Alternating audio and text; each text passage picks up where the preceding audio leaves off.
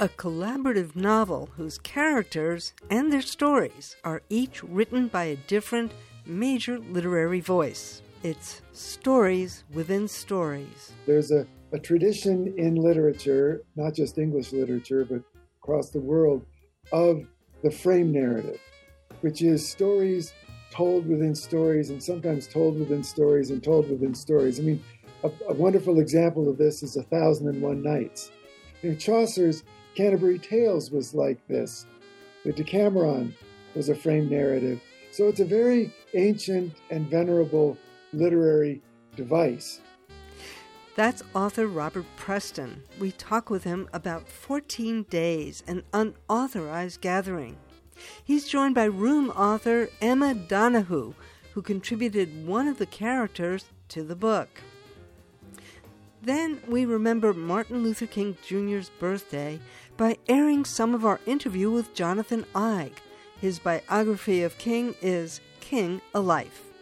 That's all coming up on today's Writer's Voice. In depth conversation with writers of all genres, on the air since 2004. Thanks for joining us this hour on this station and at writersvoice.net. I'm Francesca Rheannon. During the height of the COVID pandemic, a whole lot of authors found their calendars suddenly empty. No bookstore readings, no writers' conferences, no research trips. That's when Authors Guild President Robert Preston had a brilliant idea. Why not reach out to suddenly idle writers and ask them to contribute stories to a novel taking place during that time? He roped in Margaret Atwood as a co editor, and the book project, 14 Days, was off to the races. Set in a Lower East Side tenement in the early days of the COVID 19 lockdown, 14 Days features a collection of diverse characters who are stuck in lockdown because they can't afford to escape to country houses in the Hamptons or elsewhere, like wealthier New Yorkers did. To while away the boredom, they meet every night on their tenement's rooftop to tell stories to each other. What they create is more than an antidote to boredom, it's a true community. Each character is written by a different author, including such luminaries as Dave Eggers, Erica Jong, John Grisham, Meg Wolitzer, and Scott Turow. And my guests, Robert Preston and Emma Donoghue. The proceeds from 14 Days are going to support the Authors Guild fight against book bans. Well, Douglas Preston and Emma Donoghue, welcome to Writer's Voice. Thank you. Thank you. 14 Days, a collaborative novel. This is a project of the Authors Guild, of which you, Doug, are the president. It was edited by Margaret Atwood and you.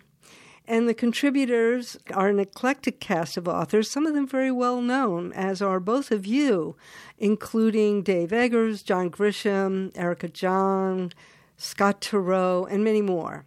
So I understand, Doug, from something that I read somewhere, that you came up with the idea of doing something like this long ago. So tell us about that, and how did this collaborative novel come about? Well, it's a very unusual literary experiment. Um, one of the things about the Authors Guild is that we represent all authors journalists, fiction writers, nonfiction, poets, children's authors, you know, sci-fi, romance, literary, what and what have you. And for a long time at the Authors Guild, we've been talking about doing an anthology, but how do you put together an anthology with such tremendous diversity? Um, it just really can't be done. And even if you did do it, it wouldn't be commercially viable. So we had this idea of turning this into a storytelling situation. And years and years ago, I started a novel which was going to be a pandemic novel. This is long, long before COVID, sort of like the Decameron, where a bunch of people uh, during a pandemic go off and tell stories. And I started writing it, and it was a disaster, so I gave it up. But then when COVID 19 happened, and we'd been talking at the Authors Guild, how are we going to uh, produce a literary work that's inclusive of all the genres, all the authors we represent, all the people, um, in, with maximum diversity. How can we do that? And it suddenly occurred to us that to re- well, it occurred to me to revive this idea of the pandemic novel, and everyone loved it. And so this is how it came about. We assumed a building, know, a shabby building on the Lower East Side of New York during the early days of the pandemic. All the wealthy people have fled the city and leaving behind a group of tenants whose only fresh air is on the roof of this shabby building. And of course, like New Yorkers, they start off by doing nothing except fiddling with their phones and and uh, not talking to each other. But after a while, they start talking to each other, and finally, they start telling stories of their lives. And so, at the Authors Guild, uh, with Margaret Atwood's tremendous guidance, she helped us recruit 36 uh, remarkable authors from all different genres to write these first person stories, which we then put in the mouths of characters, which some of which were suggested by our authors and others which we, you know, created ourselves. So that's that's kind of how it came about. And Emma is was one of our authors, and she wrote a, a fabulous story uh, called "The Party," which is told by a character named Eurovision on the roof, and it's just a a really lovely story. Yes, it really is. And and do you want to tell us a little bit about Eurovision, Emma, and how he got his name? Well, you know, the funny thing is, this this collection has taken so long to come together. I'm a bit foggy on the sequence of events, but I seem to remember that we wrote our stories initially, you know, in a fairly informal way, and we, we we weren't even sure would they all be standalone pieces or might they be you know bits and pieces might be used or we, we didn't know who'd be telling them as far as i remember so i i, I drafted two stories just in a spirit of you know uh, what, what stories do I have roaming around in my head at the moment? And one of the stories happened to suit this character. So um, I certainly don't think that I was the, the only one who originated him. So in a way, we we began with the stories, and then we found um, tellers who were part of the more permanent structure of the book who were the right tellers to tell them. Am I right, Doug? Am I remembering this right? It's so long ago. Yes, you are. You know, it's funny. This was, you know, this wasn't a project that formed fully, that was launched fully formed and fully conceived. We sort of stumbled into it. Uh, we got a bunch of stories. Some uh, authors suggested characters. Now, Eurovision was not I wrote the, the frame narrative, invented some of the characters, but Eurovision was not my invention. I can't remember who invented that character. Emma, you didn't suggest him, did you? Or I don't think I did. I think it's just that the story I offered, the story he told about friends of his having a, a, a having a party, it just seemed to suit him. But I, I don't know who came up with him. I mean, this was a wonderfully um, what's the word? The boundaries on this project were so loose. We we usually each have our own work and our own career, and we know every word we write. But this one had a genuinely sort of improvisational quality and a quality of sharing that you know, funnily enough, I did my PhD on 18th century authors, and they were always doing this kind of thing. You know, Samuel Richardson would would like a piece that his friend Sarah Fielding had written, so he would just insert it into his novel, and then Charlotte Lennox would ask him to read her novel and give edits, and you know, they all swapped things around in a very sort of cafe culture, loosey goosey sort of way.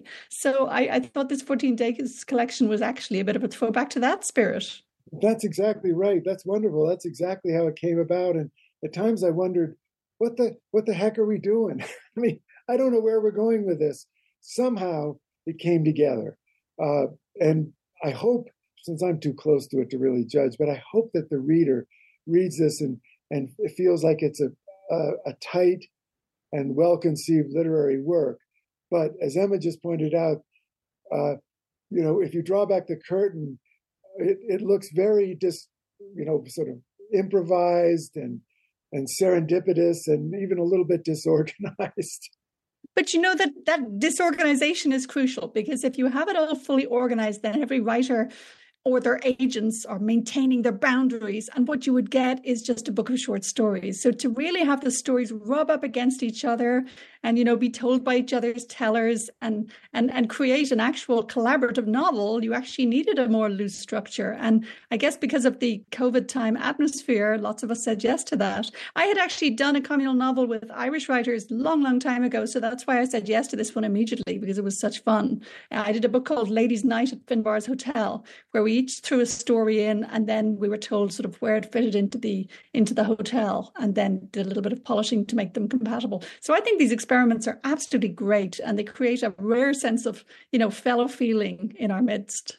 Oh, that's wonderful. And and you know, let's kind of go back to the frame of this and and what this is based on, because um, it's based on the kind of structure of the Decameron, uh, which was by Giovanni Boccaccio. Uh, say a little bit about this construct for a collaborative novel. Of course, that one was not collaborative, but it was a, a story about a collaboration of stories. So, say, uh, you know, talk about this connection with Boccaccio's Decameron. There's a, a tradition in literature, not just English literature, but across the world, of the frame narrative, which is stories told within stories and sometimes told within stories and told within stories. I mean, a, a, wonderful example of this is A Thousand and One Nights, where when you read that book, I, it's it's really a collection. There's so many stories within stories that you lose every you lose the the, the orig, origin of where you're coming from. You know, Chaucer's Canterbury Tales was like this. The Decameron was a frame narrative. So it's a very ancient and venerable literary device, uh, which was adopted for this story. So it's I mean, I mean, this is very different from the Decameron. In the Decameron, we have lords and ladies who are fleeing the plague in Florence, going up to a villa in the in the Florentine hills and telling stories with each other. Uh, these are very privileged, wealthy people who can escape the plague. But our frame narrative are the people who can't escape. They're the left behinds. They're the ones who've been abandoned. So, in, in a way, it's an opposite to the Decameron because it's talking about the people who, who aren't able to get away and how they deal with this tremendous fear, this pandemic, the terror, the uh, the the statistics. For example, the, the narrative is told by the super of the building, who's a woman, um, and she's really into numbers and statistics. And so, a bit like Daniel Defoe's Journal of the Plague Year, at the beginning of each night, she records the statistics of deaths, of infections uh, in New York, in the state, and, and across the world. And so you get this feel, building feeling of dread and horror. And at one point, our narrative says, My God, I just read an estimate in the New York Times that by the end of this, as many as 50,000 people might die. So there's tremendous irony built into this because, of course, uh, a few more than 50,000 died. Yeah, exactly. I mean, I actually noted that. This is Writer's Voice, and I'm Francesca Rheannon. We're talking with Robert Preston about the collaborative novel he contributed to and co edited, 14 Days An Unauthorized Gathering. He's joined by Booker Prize author of Room, Emma Donoghue, who contributed one of the characters to the book. You know, we're only a couple of years away from the events of this book, and the pandemic is still going on. In fact, right now we have a new variant, and hospitalizations and deaths are increasing again. But it really struck me that it seems so far away that it, for for some reason so much has happened since the events of this which take place in uh, you know they start on March 31st of 2020 very early in the pandemic, at the height of the, the New York tsunami of deaths. And um, I just wonder if that's something that you might want to comment on. Why a collaborative novel about, about the pandemic? What about remembering something that we, our entire society seems so bent on trying to forget? One thing, one thing I think makes this a good book to address COVID is that it's not all about COVID. I think the kind of fiction which came out with indecent haste, you know, all about the details of lockdown and so on, I think that really has dated because, you know, these a bit like with say new new motherhood or something it's all so extraordinary to you but if other people have all lived through it it can seem quite banal. So um I, I think i think what's great is that they tell stories rather than talking entirely about the covid experience. And i think that's something that gives it a, a lasting quality. And the fact that as doug says it has very ancient roots really. I mean it's it's it goes back to so many collections of stories which were often um, often the frame narrative um, had, had had death dangling in it somewhere. You know, whether Scheherazade trying to ward off the executioner's sword, or you know Chaucer's pilgrims, or or um, Boccaccio's Boccaccio's guests. You know, storytelling on the brink of of possible death, I think, is a really powerful motif. I'm also reminded, say, of that wonderful play, um, um, uh, oh, I'm going blank on it. Sorry, the the one about um, the the the bad factory owner in the in the Simpsons. Um, Mr. Burns, a post-electric play, is the one I'm thinking of. Yes, it starts in a post-apocalyptic setting with people sitting around a campfire, remembering bits of Simpsons episodes. So um, I, I, think I think there's something very ancient and powerful about it, which uh, I think saves this 14 days book from from being like too specifically of 2020. Oh, yes, I, I agree with that. But nonetheless, uh, it is haunted by the death that is going on around us. And I use that word haunted in a number of different ways that we won't necessarily go into. But there is the sense there many of the stories are about loss, about abandonment, and yes, about death and even about ghosts. So how to, you know, I think it achieves very well that kind of um, the stories within the larger story without letting the larger story overwhelm it. But nonetheless, it is set within the pandemic. So maybe, Doug, do you want to uh, tackle this notion of the kind of the connection between these stories, many of which are just about, you know, daily life, a slice of daily life, within the context of a larger horror. Yes, the um, I think it goes back to why human beings tell stories. Um, every culture, stories are important to every human culture.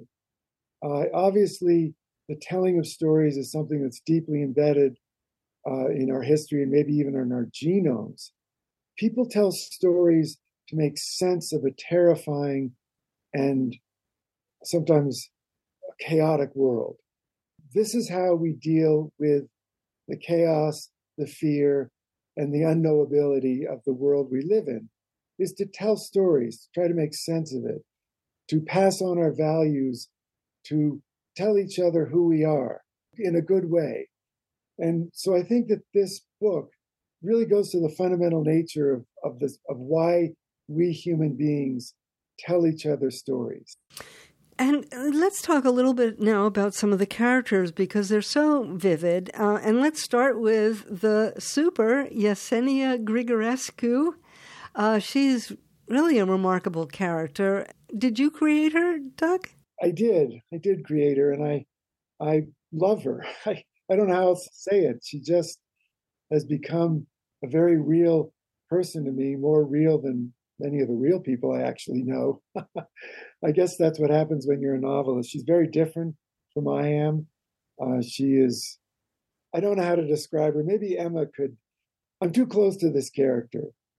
I'd, I'd be very curious to hear what Emma thinks of the character of Yessie, who, who sort of is the one who captures these stories on the rooftop without anyone's knowing about it. She has her cell phone out there, she's recording, and then she writes them down later at night and that this whole book is actually a transcription of her you know commentary with these stories embedded in it but i mean i don't know emma do you think Yessie works as a character i'm, I'm curious I do. Um, I haven't yet been sent my proof copy of the book, so I haven't read it recently enough to give an up to date, um, a, a, fresh estimate of it. But I think as a as the narrator, she works very well. Partly because you know a super is traditionally quite a you know, despised role, you know, and they're not they're they're not like the president of the co-op or anything. So I, I, really like the idea that somebody who who is around and necessary but could easily be resented by the tenants would in fact have this have this kind of linchpin role. I think that was a very smart choice.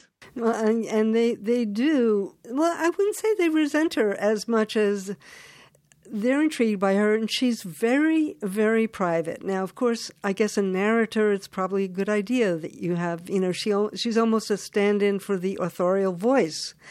So she doesn't really like to reveal a whole lot of herself to her fellow rooftop uh, visitors there. But I, I loved her story. She's an immigrant, like so many people in this other characters in this uh, collaborative novel, 14 Days, which was put together by uh, you, Douglas Preston, and uh, along with Margaret Atwood and Emma Donoghue, was who we are also speaking with here, contributed a story to it. So tell us about you know you're very close to her and I, i'm intrigued by that but also talk about some of the other things that come through in this book the experience of immigrants for example Yes, these there's huge diversity in this book in terms of the people telling the stories, and a lot of the people are recent immigrants, and um, this is very much reflective of of what the Lower East Side is like and the history of the Lower East Side in New York, which was, of course, an immigrant portal for so many immigrant groups coming to this country for you know over a hundred years.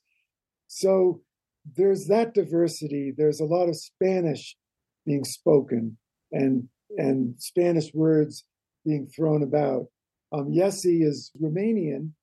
There's uh, um, recent you know, immigrants from Asia, from China, from India, um, or first generation as well. So that this, and then there are also storytellers who who are you know Anglo going back many generations. So it's really a tremendous diversity across the board Canadian, Irish, and uh, US authors, people from many different backgrounds, and as well as many different genres.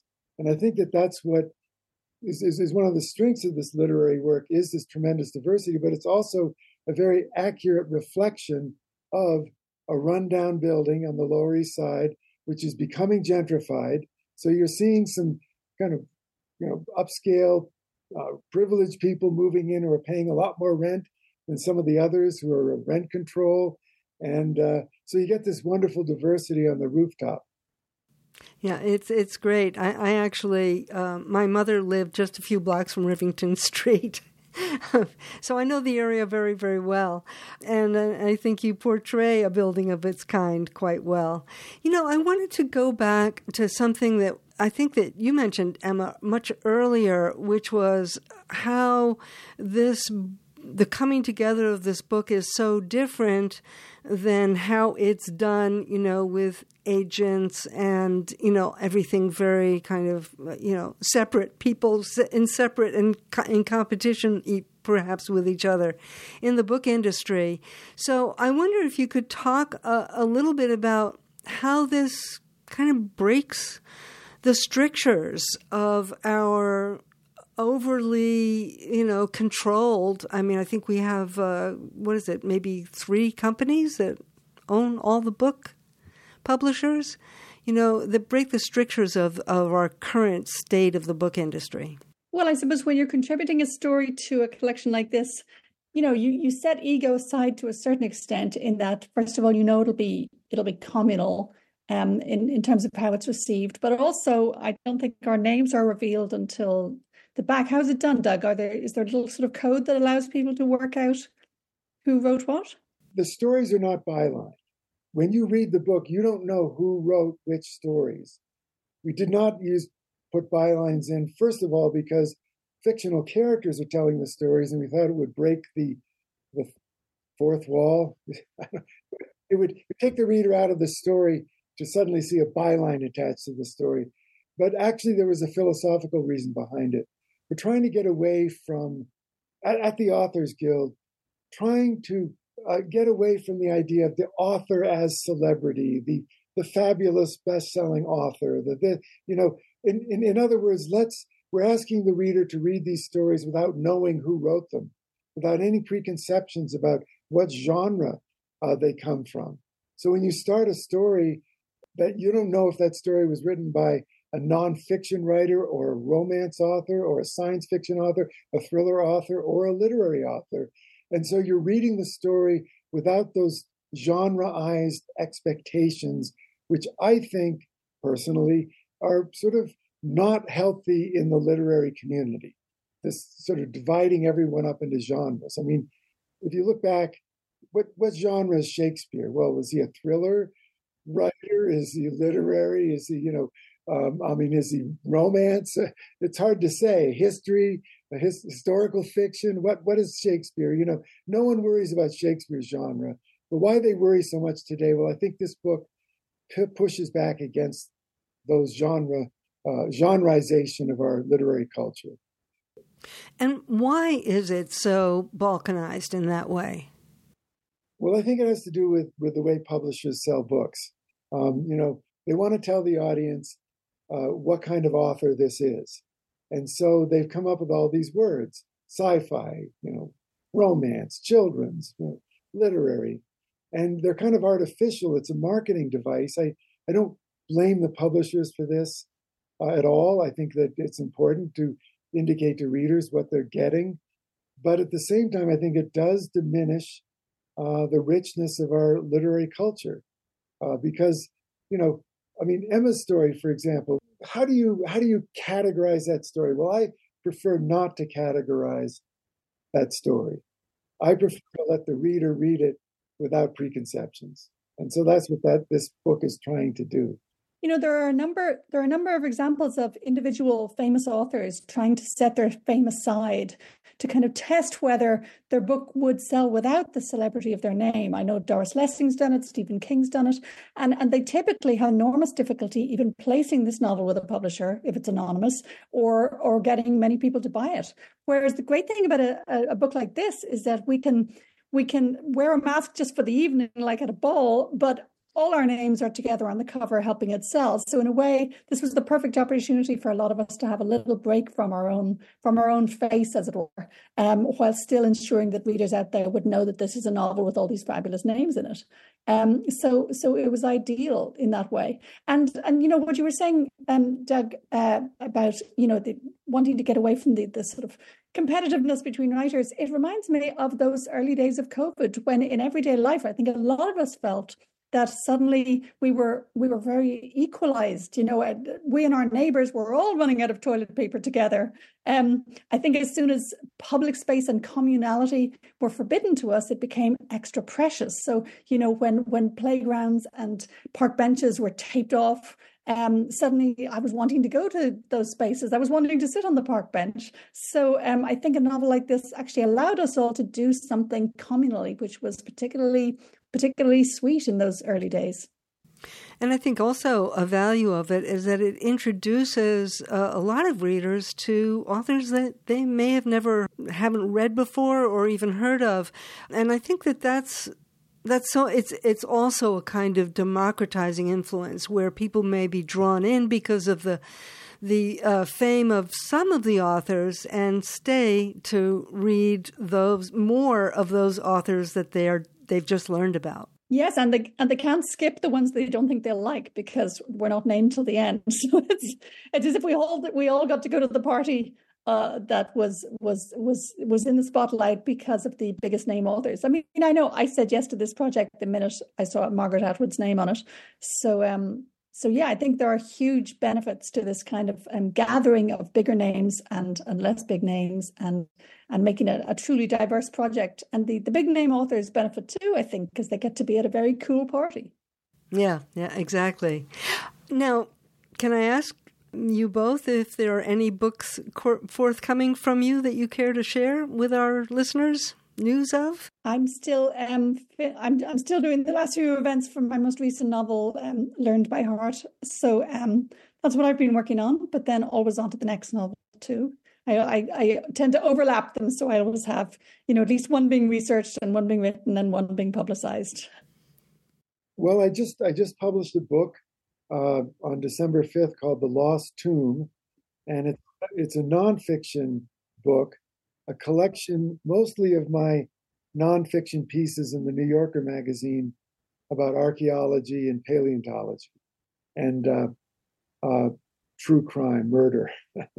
it's kind of a, a collection of dark uh, nonfiction stories. So, um, I actually wanted to follow up on one one more thing, which was you mentioned that people are kind of limiting, trying to limit their writing to a certain kind of genre. I recently read an article about the extreme concentration in the book industry and how it's influencing not only what gets read, but also what gets written. And it, was, it even went beyond trying to squeeze your work into a certain genre. Is that something that you felt the pressure of or that authors are talking about? I think it depends what you're known for. I'm I'm not particularly known for one set genre, so my publishers seem to tolerate my skipping merrily from near future to 7th century Ireland. So I, I can't say I feel that myself. But I think if you happen to be known for a particular, you know, like a Lee Child novel, for instance, a Jack Reacher novel, um, the, the hungry market is going to ask you for that exactly once a year for the rest of your life. You know, I think that's why probably Lee Child retired from writing Jack Reacher novels. So yes, I, I do see it as a as a slightly sinister factor in modern publishing. But personally, I happen to have a reputation that's you know very very mixum gatherum, so it it doesn't uh, squeeze me too tight. And you're just writing a nonfiction novel, uh, Doug. So was that a stretch to get the interest of, of the publishing industry? I imagine not, not a stretch. Well, I, I actually started out as a nonfiction author and then moved into fiction. But I've written a couple of three or four nonfiction books you know, the last one being The Lost City of the Monkey God, which was a, a true story about the discovery of a pre Columbian civilization in the jungles of Honduras. I've been writing nonfiction pieces for the New Yorker for 25 years, so, so that wasn't too difficult. But the point that you raised, though, about the concentration of power in the publishing industry is very concerning.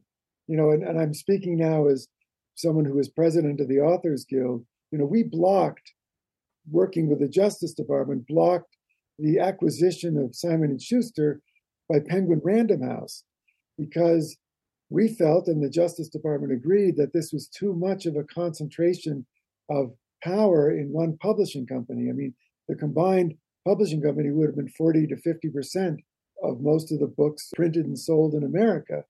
And also, Amazon is very concerning. Uh, it has a huge market share in the publishing business um, across, you know, vertically and horizontally. So th- this is a this is a great concern. Um, the Authors Guild is really, really fighting uh, against this consolidation. We we greatly believe in diversity and uh, competition in the publishing industry, and so we're we're fighting constantly to make sure that that that you know American literary culture isn't impoverished by the concentration of power among just a few publishers.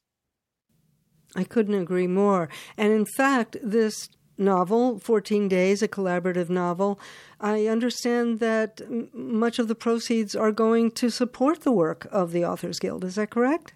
Yeah, all all the proceeds will, uh, except for very kindly the the agency, the literary agency that handled it, waived their their commission, uh, which was very generous of them, and we paid our authors with an extremely generous grant from Suzanne Collins.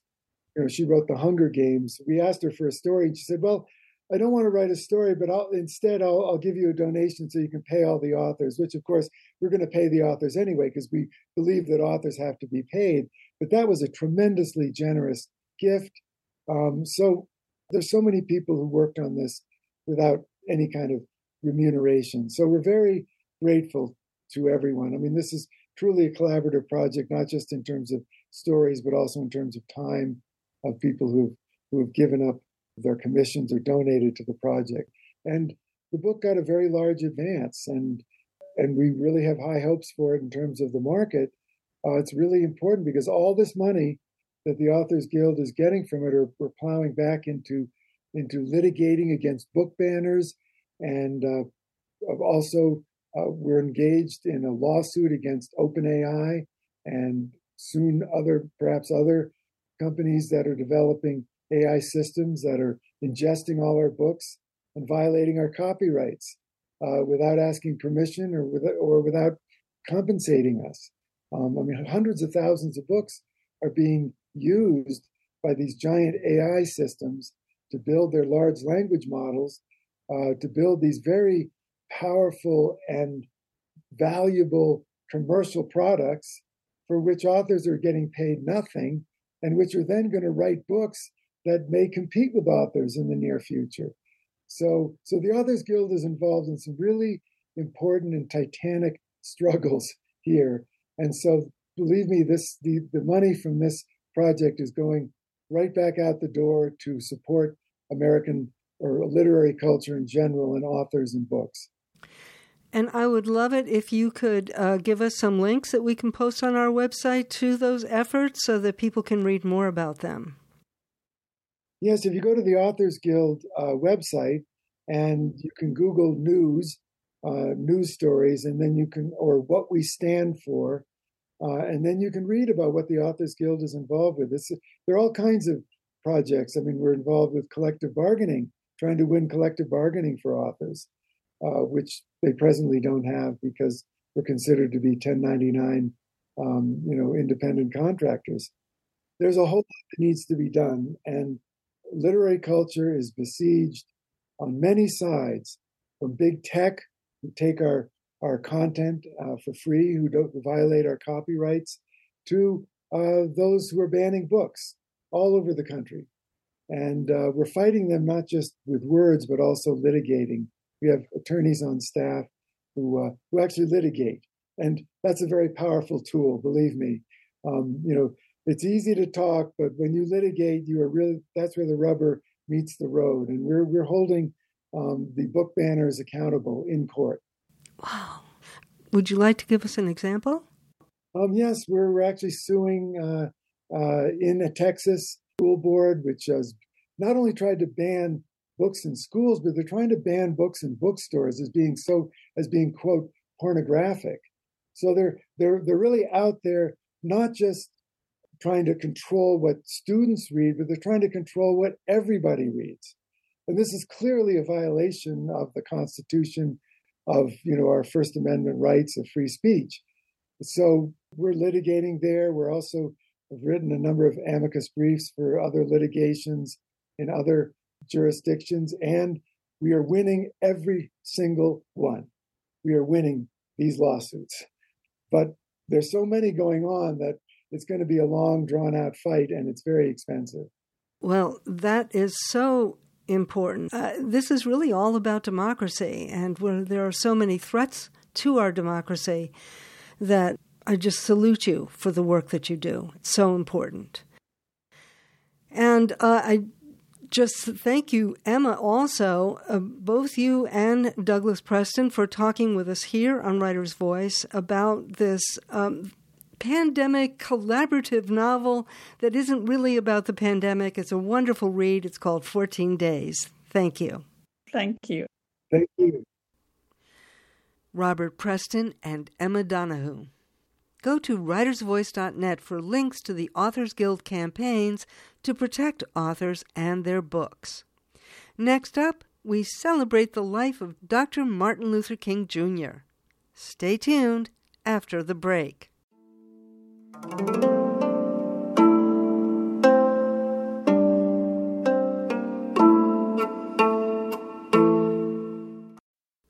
In honor of Dr. Martin Luther King Jr.'s birthday, let's listen back to my 2023 conversation with biographer Jonathan Eig about his book, King A Life. There have been many books written about Dr. Martin Luther King Jr., but the one just published by Jonathan Eig stands out, not only for the new material Eig reveals, but for the intimacy of his portrait of the famed civil rights leader. We learn about Dr. King's upbringing, his initial reluctance to become a preacher like his father, the moment he recognized that, as he thought of it, God had chosen his path to service in the movement for racial justice. We learn in detail about the implacable persecution of King by J. Edgar Hoover's FBI. Eig tells stories about King's speeches that bring a deeper understanding and appreciation of them to the reader. We learn also about King's deep flaws as a man and a husband, his sexism and discounting of women's leadership in the civil rights movement, his tendency to plagiarize the words of others in his writings. Also, King's profound courage in the face of unrelenting attacks and his undying faith in humanity. It all comes together in a spellbinding story written by a master storyteller. Jonathan Eig is the author of six books, including a biography of Muhammad Ali. Jonathan Eig, welcome to Writer's Voice. Thanks for having me. This book, King, A Life, is such an intimate portrait of King's life. I, I felt like I was a fly on the wall. I mean, it was absolutely riveting. Um, there have been a lot of books written about Martin Luther King Jr.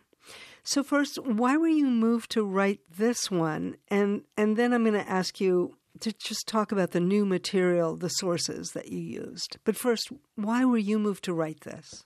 Well, you said the magic word for me, which is intimate. Um, I felt like the King books. Uh, first of all, there hadn't been a King biography in 35 years when I began this project. It's now over 40 years, and the books that have really riveted me, books like you know the Taylor Branch trilogy and the David Garrow book Bearing the Cross, they weren't um, intimate in that way because there's these giant histories and that, that encompass much more than just King's life. So I set out to write something that felt more intimate. So I'm glad that that was the word you chose. But the the real, the more immediate reason that I began is that I was interviewing people for my Muhammad Ali book now 10 years ago that I was doing these interviews. And I realized these were a lot of people who knew Martin Luther King Jr. And I just started asking out of curiosity, what was he like? Um, what was it like to be around the man? Um, because I felt like um, I really had no clue. Um, having, you know, grown up in an age when we've turned him into a monument and a, national holiday, and sometimes it feels like we've turned him into a Hallmark card. Um, I really wanted to get a sense for what what he was like as a person, and and then to put that story in context and to re- return some of the um, the teeth uh, to his personality. You know, he was uh, he's been defanged along the way, and I really wanted to remind people just how radical and how brave he was too. Yes, and uh, that's one of the things that I think is so important about this book. He was a very complex man, and maybe just briefly because we'll revisit this I think throughout the throughout this conversation what were some of the things that struck you most about his complexity about about some of his contradictions well so many things for one thing he suffered tremendously from from doubt and he he suffered terribly from the uh, effects of the FBI um, assault on him. You know, he kept doing his work. He kept marching forward. He kept going, you know, more and more boldly into the breach. But it, it had an impact. You know, he was hospitalized several times, maybe like fair to say many times for exhaustion, for for just uh, um, you know succumbing to the stress of, of what he was doing. So that kind of courage in, in the face of doubt to me makes him even more heroic. Uh, there were so many contradictions. He was a protest leader who hated confrontation. He hated being in conflict with the people around him, including his father, including his wife. He was, you know, one of the most moral people I've ever encountered, and yet he was, you know, hopelessly immoral when it came to his to marital fidelity. So those complexities are part of what made him so much um, so interesting and so human for me. And then tell us something about the new material that you worked with and, and the sources that you used. Well, the first important source was was live witnesses as i mentioned you know there were dozens of people who knew king well still around when i began this work unfortunately quite a few of them have passed away but i began just canvassing the country trying to find people who knew king and, and doing those interviews in person um, most of the time before covid hit and then over the phone um, but in addition to that, there was a lot of new archival material. You know, the FBI has recently released uh, or declassified tons of documents. I found new papers that had never been seen before in the LBJ archives that were highly sensitive. And then there were archives that that uh, had that were had been you know newly um, released. You know, the SCLC had an official historian, a guy named L.D. Reddick, who traveled with King everywhere and took notes on every meeting And and his papers were just recently um, donated and opened up at the Schomburg Library in Harlem.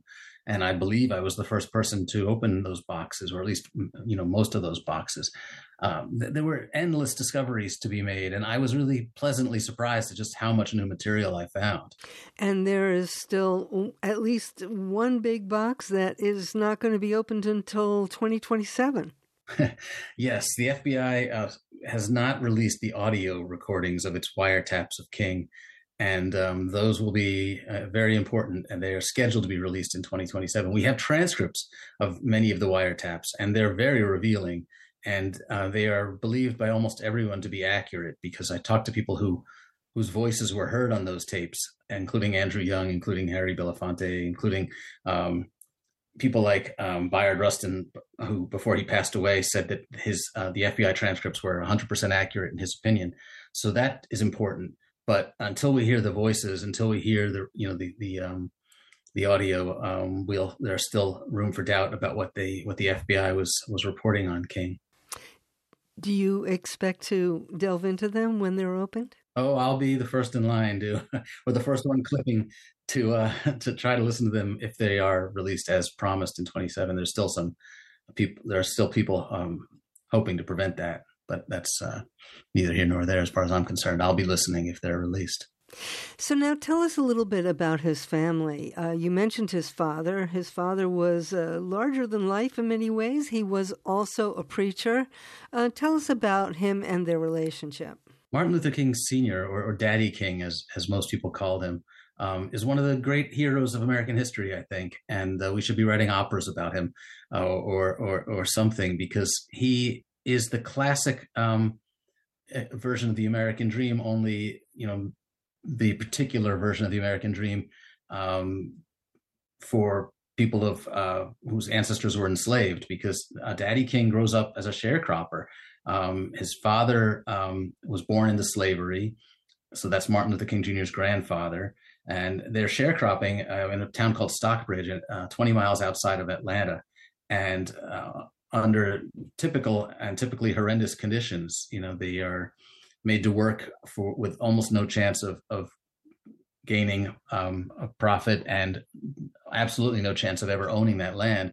And um, Daddy King's father is driven to to to um, drinking and and acting violently, beating his children, beating his wife, and Daddy King at the age of about 12 just decides to leave walks to atlanta um, and starts working at a, at a rail yard and educating himself because the schooling in stockbridge was was minimal. He was almost illiterate.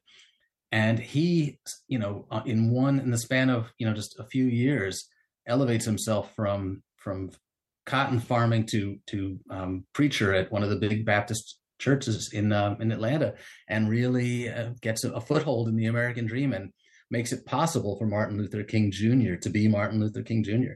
Um, it's really a remarkable story.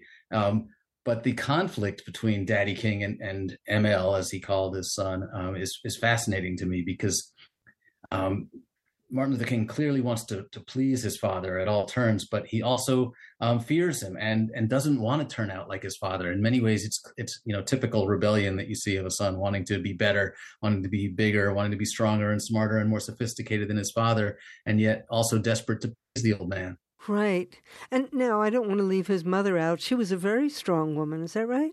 Yes, and uh, that was one of uh, Daddy King's greatest moves is finding this more educated, more established, you know, more um, financially stable bride. Some people accused him of marrying to uh, to get a foothold on, on, the next rung of the of the economic ladder and the and also the next um, you know um, so, social ladder too, because Alberta uh, King was a formidable um, intellect. Um, she was she was in school. Her father was was the the the, the, the pastor, uh, the preacher at Ebenezer Baptist.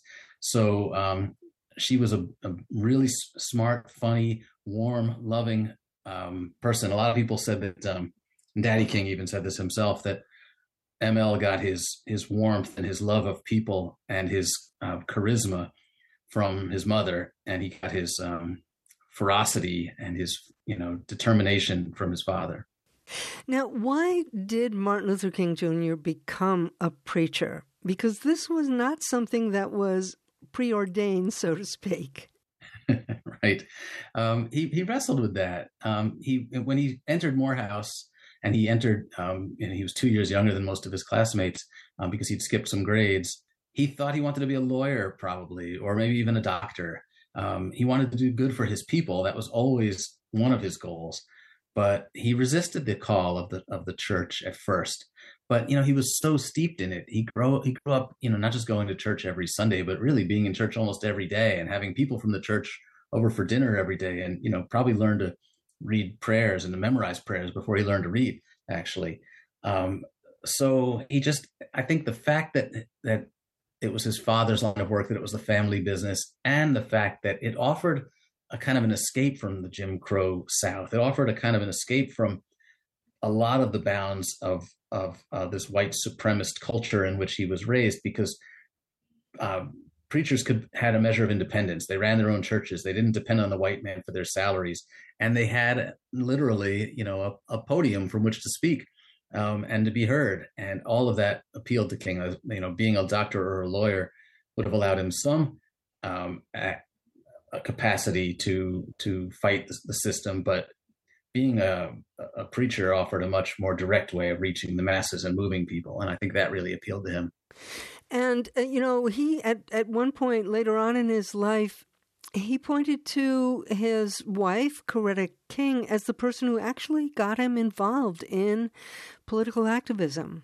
Is that a, a true assessment? That's absolutely right. You know, um, Martin was a um, was always popular with the ladies, even though he was, you know, he was short. He wasn't, you know, he was he was a handsome man, but not, you know, stunningly handsome.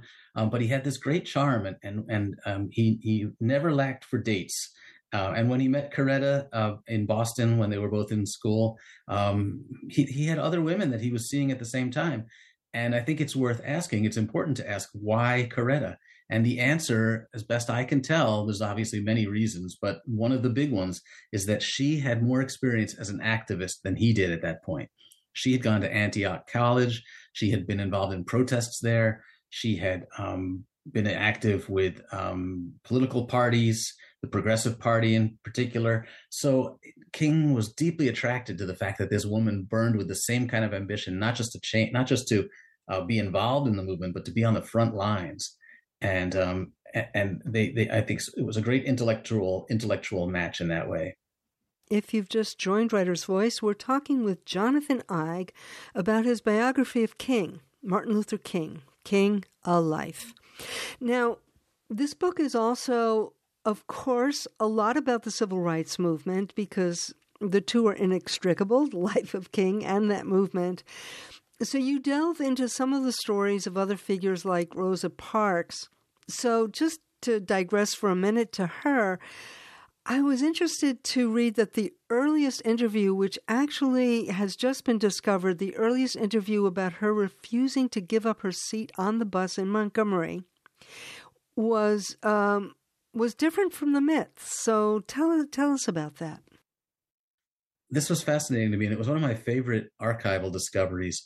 When the Montgomery bus boycott began, a group of um, sociologists from Fisk University went down to Montgomery and started documenting it without any clear purpose, just recognizing that something important was happening here and that um, someone should make a record. So these these sociologists, black and white, began attending meetings, interviewing key figures, interviewing just people on the street, um, black people and white people. They would record overheard conversations. They filed memos on everything, and these thousands of pages are now at the um, Amistad Research Center in at Tulane University. And I was shocked to find what I believe, and I've conferred with other historians, I believe it's the earliest recorded interview with Rosa Parks. And she tells the story of her arrest a little bit differently. Um, you know, over time, people tend to um, not just exaggerate their stories, but just polish them a little bit.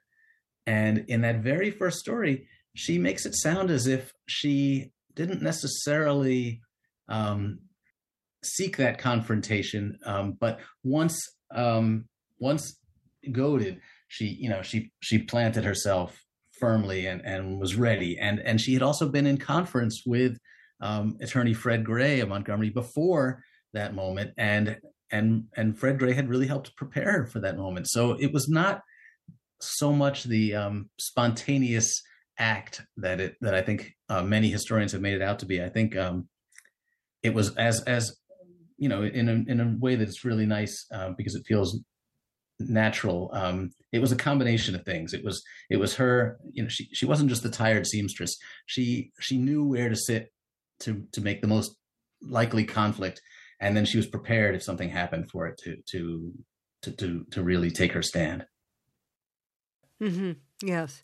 Now, it was a watershed moment that Montgomery boycott for Martin Luther King because it, I think it really set him on his path to becoming the figure he was in the civil rights movement. How did MLK Jr. get involved with the Montgomery bus boycott? This is one of the great quirks of history, and I love it when these things happen because there's no reason to anticipate that King would become the leader of the boycott. He's new in town. He's still, um, you know, getting used to his new congregation. He views this as a stepping stone job to a bigger congregation, and then eventually perhaps to a teaching job at a at a college and he's got a new baby at home. So he's not looking for this. In fact, he's Coretta um, actually um, and and King have some long discussions about whether he should even get involved in a leadership position at the NAACP, the local chapter, because their lives are so busy at this moment. But he's asked to be the spokesman, not the leader of the Montgomery Improvement Association. He's just asked to be the spokesman, in part because he's new in town and he hasn't made any enemies yet. And they think that if he's um, out in front, they won't have to worry about divisions. They won't have to worry about keeping, um, you know, about some people wanting to sit it out because they don't like the leader. King is a is, is a blank slate at that point, and of course, they also know that he has great speaking abilities, and they're looking for somebody who will um, be able to rally the crowds because they don't know how long this bus boycott's going to last. It might be one day, it might be two days, and of course, it turns out to be a whole year. So um, King is thrown into this with little warning and he's asked to speak on December 5th, 1955, at Holt Street Baptist Church to a crowd of thousands that are just waiting to be told, you know, what what happens now. And that speech is really the one that launches him. That's the first time that most people in Montgomery have heard his voice, and it's it know, his his power to move a crowd. It, um, you know, it's just amazing, and and it's it's like a star is born in that moment. And he's the perfect man for this moment, and you know, we'll find out why in in the days ahead. Jonathan Eig talking about his brilliant new biography of Dr. Martin Luther King Jr. It's called King A Life. And go to writersvoice.net for a link to the entire interview. Next week on Writer's Voice, we spend the hour with the eminent climate scientist Michael Mann, talking about his terrific new book, Our Fragile Moment. Don't miss it. That's it this week for Writer's Voice. Go to writersvoice.net to listen to or download past shows, plus find out more about our guests or read book excerpts. And you can read interview transcripts at the Writer's Voice Substack. I'm your host, Francesca Rheannon.